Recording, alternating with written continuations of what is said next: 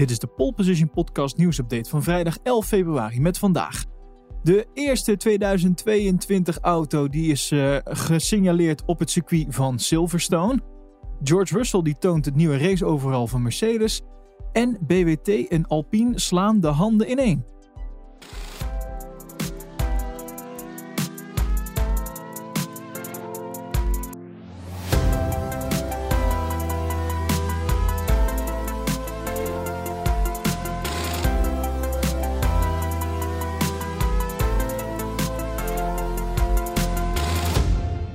Aston Martin die is er snel bij. Na de bekendmaking van de AMR22 gisteren is de auto nu al op het circuit van Silverstone aangetroffen voor de filmdagen. En daar zijn ook al de eerste beelden van. En uh, ja, ik weet het, het is een podcast, je kan niks zien. Ik zal sowieso de link in de show notes zetten. Maar geniet ook vooral even van het geluid.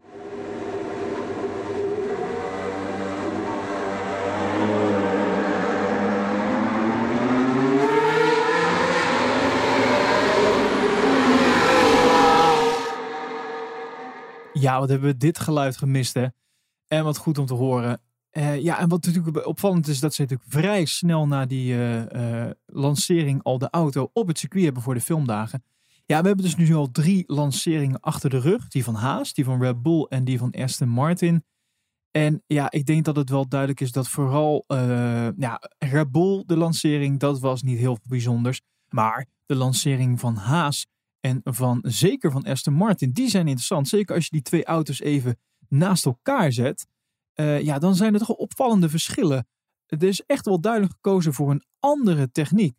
En Andrew Green, de technisch directeur van Aston Martin, ja, die heeft als uh, reden gegeven: ja, we houden de opties graag een beetje open. Uh, ze hebben dus bewust veel ruimte gelaten rondom het motorblok om eventuele wijzigingen te kunnen doorvoeren gedurende het seizoen. Ja, en daarnaast zie je dat is eigenlijk het meest opvallende van de auto, is dat je aan de zijkant een soort kieven op die auto ziet. Hè? Het is een soort vis eigenlijk. En bij Auto Motor on Sport werd al verteld dat ook Haas daarmee uh, de eerste race zal aanschuiven met dus zulke kieven.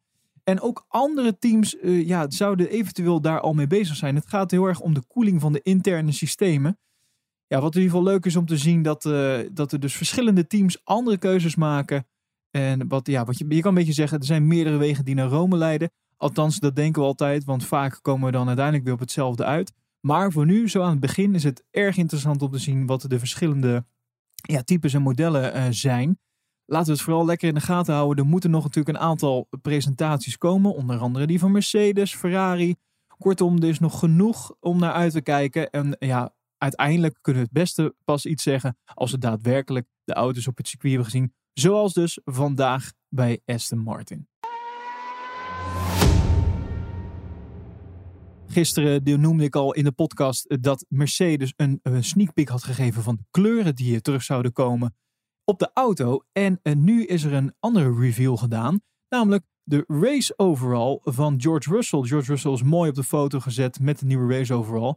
En ja, de verwachting is eigenlijk dat Mercedes dus aankomend seizoen voor weer meer zilver gaat. Uh, zoals ik gisteren dus ook al zei, is dat de potje, het potje verf van zwart, dat zat toch voor de helft vol in plaats ten, ja, ten opzichte van de andere potjes met de, met de kleuren. Maar ja, als we naar de race overal kijken, die is wel weer volledig zwart. Kortom, wat het nou uiteindelijk gaat worden, dat is nog even spannend. Maar uh, als je in ieder geval de foto van Russell wil zien, want laten we eerlijk zijn, dat ziet er toch ook wel cool uit. Heel leuk voor hem dat hij nu bij Mercedes gaat rijden. Um, kijk dan even in de show notes, want daar zit de link naar die persfoto. En Alpine slaat de handen ineen met BWT. Dat ken je misschien nog wel, het waterbedrijf. Uh, dat wordt in ieder geval komend seizoen de officiële sponsor van, de titelsponsor van Alpine. Ja, we kennen het natuurlijk eerder vanuit uh, Force India, waar ze ooit uh, instapten. dat is natuurlijk het team wat tegenwoordig Aston Martin is. Nou, die samenwerking uh, die zorgde in ieder geval voor dat de renstal tot en met 2020 met een roze livery reed. Hè? En um, de vraag is natuurlijk nu een beetje, gaat Williams dus ook die kleur krijgen? We hebben natuurlijk ook al gisteren gehoord over de, de, het filmpje wat Williams op hun website heeft gezet waarin Albon en Latifi een eerste indruk krijgen van die auto. Wij zien dan nog niks, maar zij zien dus delivery. En nou, het was wel duidelijk in ieder geval dat zij allebei toch wel verrassend reageerden en zeiden, nou, dit is toch wel anders. Nou, Alpine die zegt het volgende over de nieuwe samenwerking. We zijn blij te kunnen aankondigen dat BWT de komende jaren titelsponsor wordt van het Alpine F1-team. Ehm, de agenda's van beide partijen op het gebied van duurzaamheid liggen volledig op één lijn. We zijn blij dat onze krachten bundelen om veel mensen te overtuigen plastic afval te verminderen. Tegelijkertijd steunen we BWT in de strijd tegen de oneerlijke verdeling van schoon en gezond drinkwater. Nou het is interessant dat dit allemaal gebeurt. Uh, afgelopen tijd is natuurlijk op eh, personeelsgebied uh, best wel veel veranderd bij Alpine.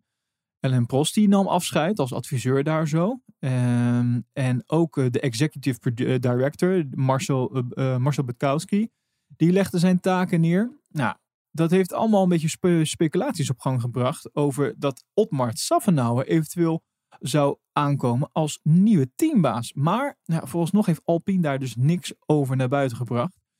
Maar in januari legde Safenauer wel zijn rol als uh, teambaas bij Aston Martin neer. Ja, Aston Martin, BWT, nu BWT bij Williams. Zou Safenauer dan nu weggaan en meegaan naar Williams? Het zou in ieder geval een interessante overstap zijn. En tot zover de nieuwsupdates van vandaag. Wil je meer nieuws en feitjes lezen? Ga dan even naar ons Instagram-account polepositionnl. En vind je deze podcast nou leuk en wil ons financieel steunen? Ga dan even naar petje.af slash poleposition. Fijn weekend!